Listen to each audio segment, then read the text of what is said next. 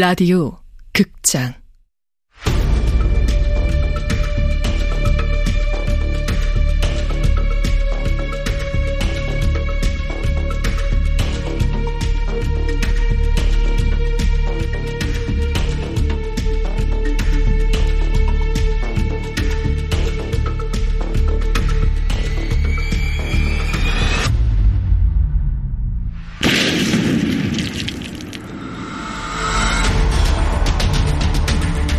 원작 이서연 극본 김민정 연출 황영선 여덟 번째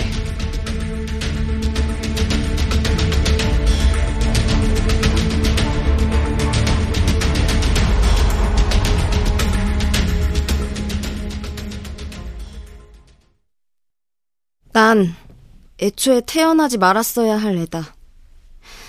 누군가 없어져야 한다면 단연코 나다.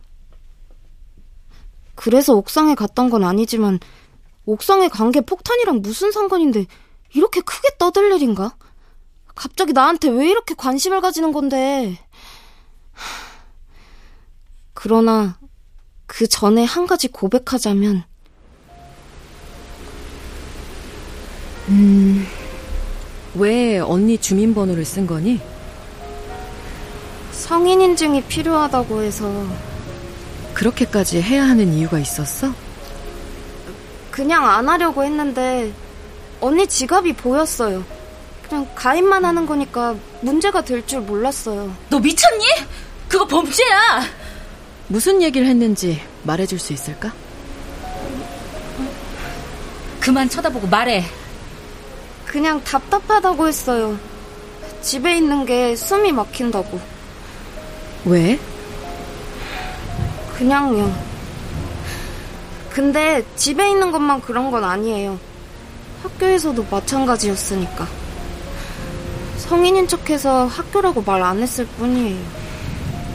가족이라는 게 대체 뭔지 모르겠다고 했던데 그건 사실이니? 기억 안 나요. 말하기 곤란하구나. 아니요, 정말 기억이 안 나요.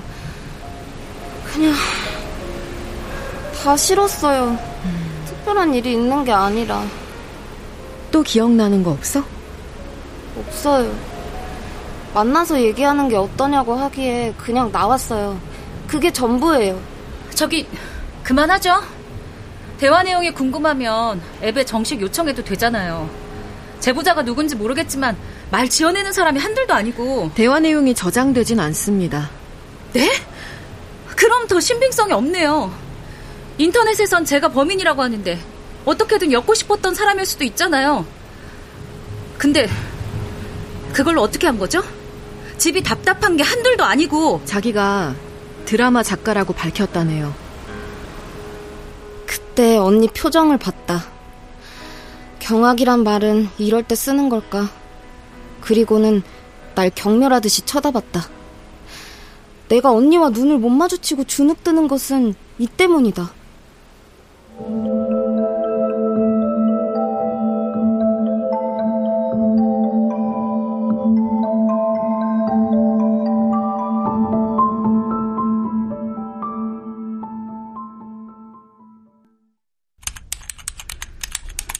똑똑한 척은 더럽게 하더니 범인은 안 잡고 뭐 하나 몰라? 폭탄이 뻥뻥 터지는 나라도 아니고 엿먹으라는 건지 뭔지. 언니. 언니, 무슨 말이라도 좀 해. 왜? 아직도 숨기는 게 있어? 아, 미안해. 나는. 재밌었겠다? 그... 멍청하게 아무것도 모르고 편들어 주니까 얼마나 우스웠겠어? 아니야. 진짜 그런 거 아니야. 아니긴 뭐가 아니야. 얼마나 쉽게 봤으면 아무렇지 않게 언니를 팔고 다녔겠어.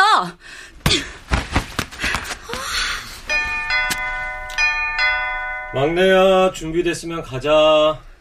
보디가드 오셨네.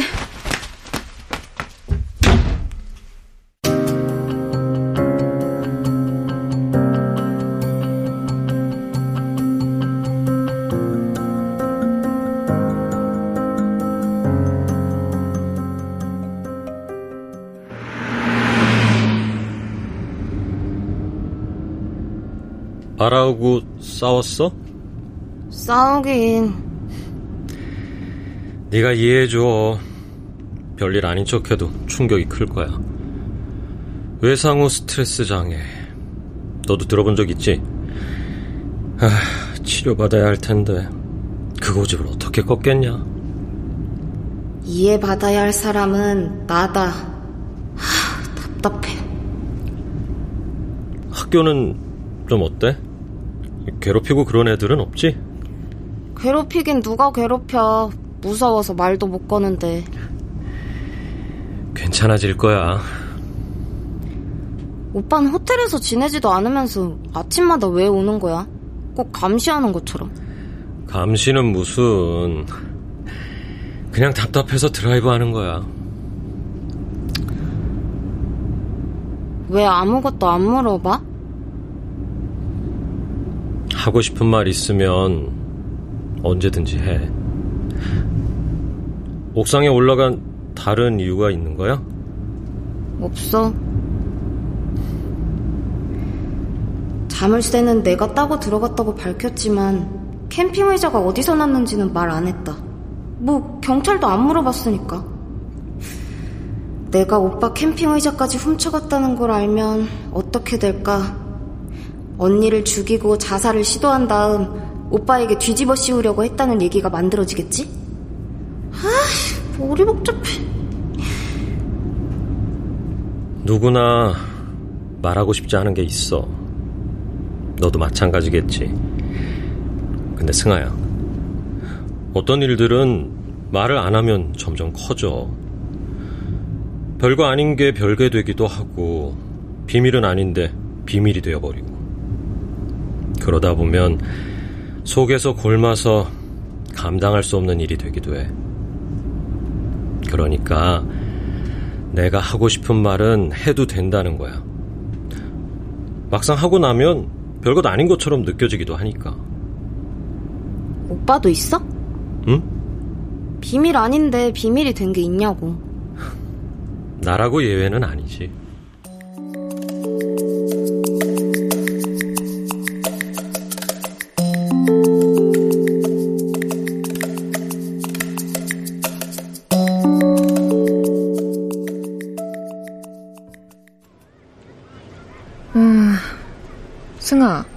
많이 힘들지?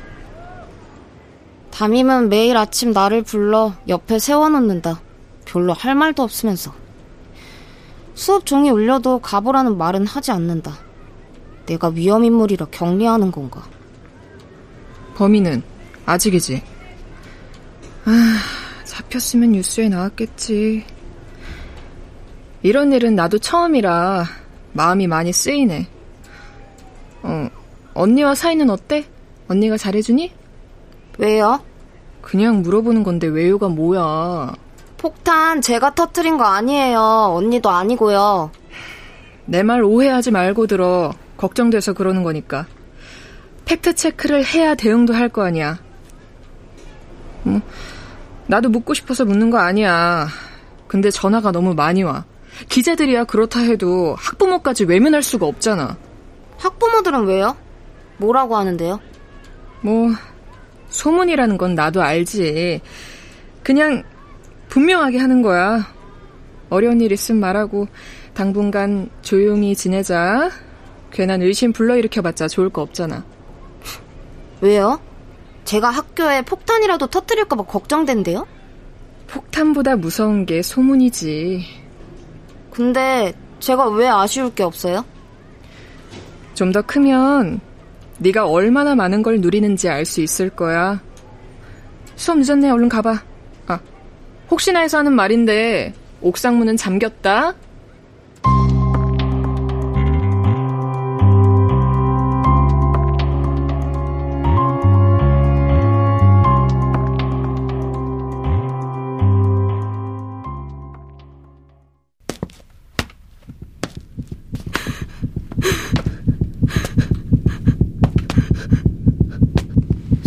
쉴 수 없다. 숨이 안 쉬어져. 가슴이 답답. 여기서 주저앉긴 싫다. 어디로 가지? 이대로 세상이 끝나버리면 어떻게 될까? 죽을 것 같아. 이런 증상이 나타난 건 6개월 전. 고등학교 입학을 앞둔 내 생일 파티 자리였다. 미국으로 유학 가는 친구, 제주 국제고로 진학하는 친구, 나랑 같은 학교로 배정받은 친구. 모두 쇼핑몰에서 만나 쇼핑을 하고 패밀리 레스토랑에 가서 파티를 하기로 했다. 엄마는 카드를 줬고 오빠에게도 10만 원을 받았다. 레스토랑에서 케이크가 나오고 촛불을 불 차례에 잠깐만.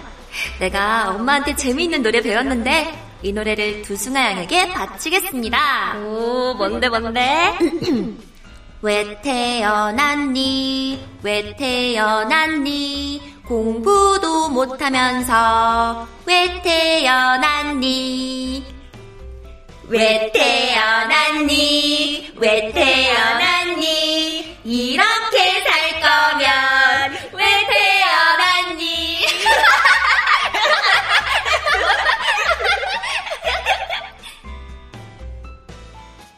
나도 안다. 장난이었다.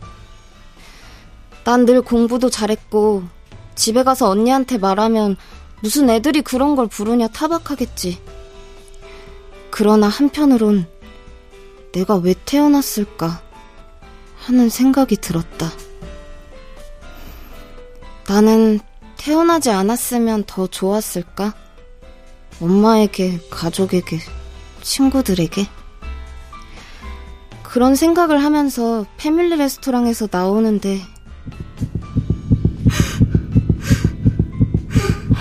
왜 그래 승아야? 어, 승아야 어디 아파? 야 승아, 야 두승아,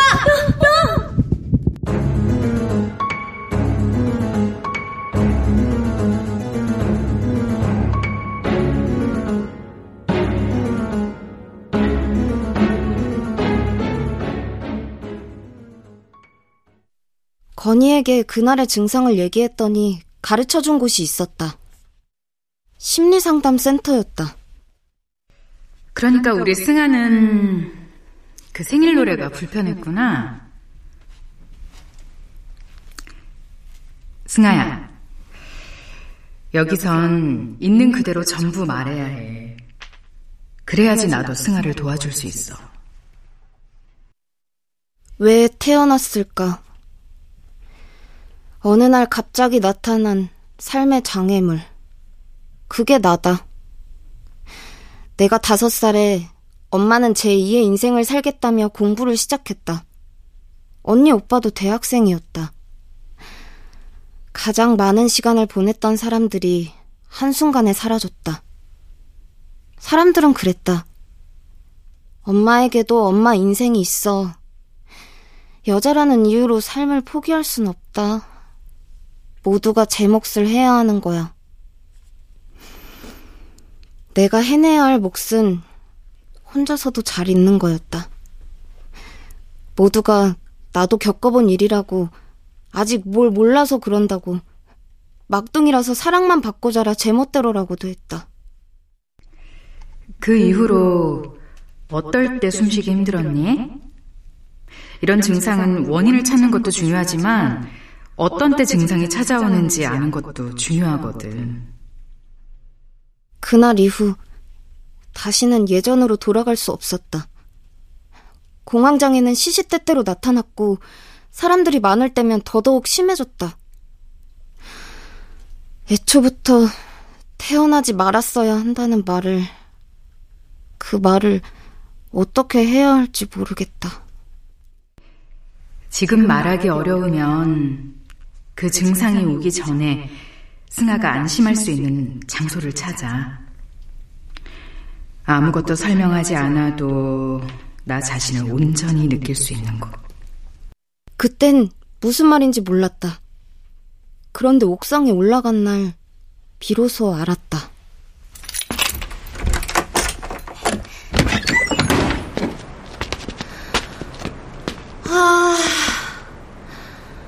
바람 좋다.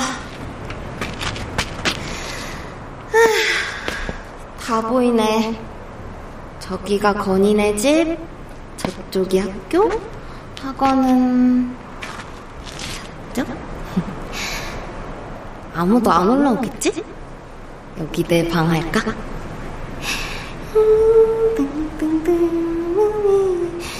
어, 저 판자를 테이블로 하고 저 벽돌은 의자. 아니야. 뭐라도 제대로 된 게 있어야지. 현이 오빠 트렁크에 안 쓰는 물건 많던데. 어? 잠깐 뭐 걔도 루팡이 되어보는 거지? 아니 열쇠 수리공인가? 두승아 못하는 게 없네. 어? 옥상문 잠겼다. 거길 어떻게 열고 들어간 거야? 옥상에 있는 걸 본 사람이 있습니다. 그건 문제가 될 수 있어요. 그런데 이제 더는 옥상에 갈 수 없다. 어디로 가지?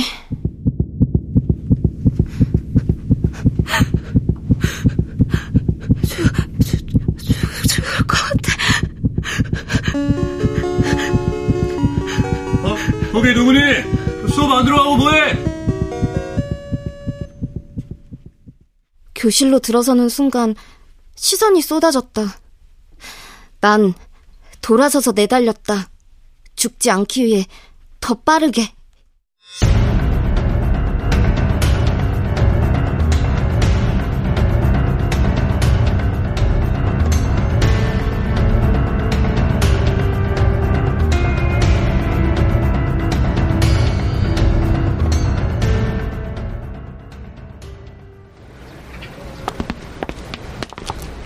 저 잠시만요. 강남 아파트 경비하셨던 분이죠? 강남경찰서 김민지 형사입니다. 아이고, 그 형사님들이 왜 여기까지? 아, 저 이용준 형사입니다.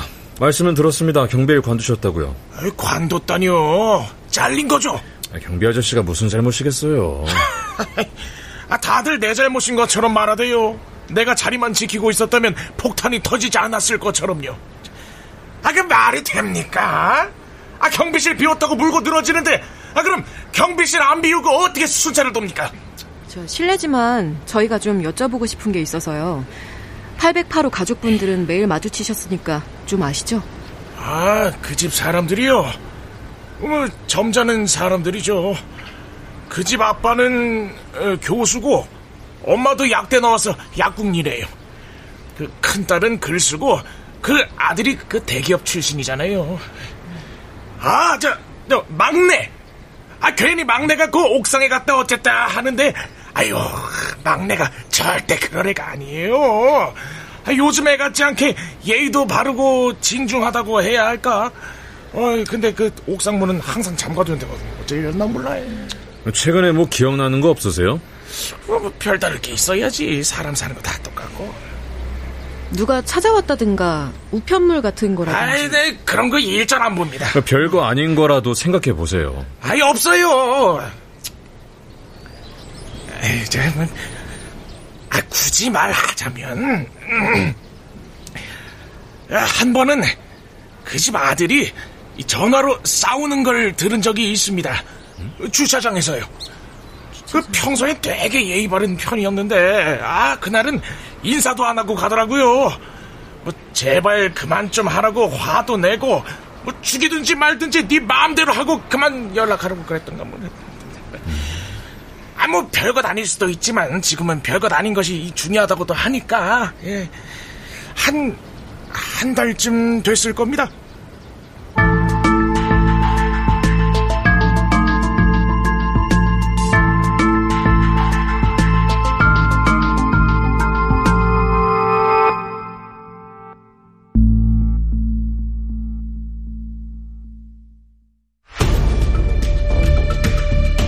라디오 극장 펑 이세연 원작 김민정 극본 황영선 연출로 여덟 번째 시간이었습니다.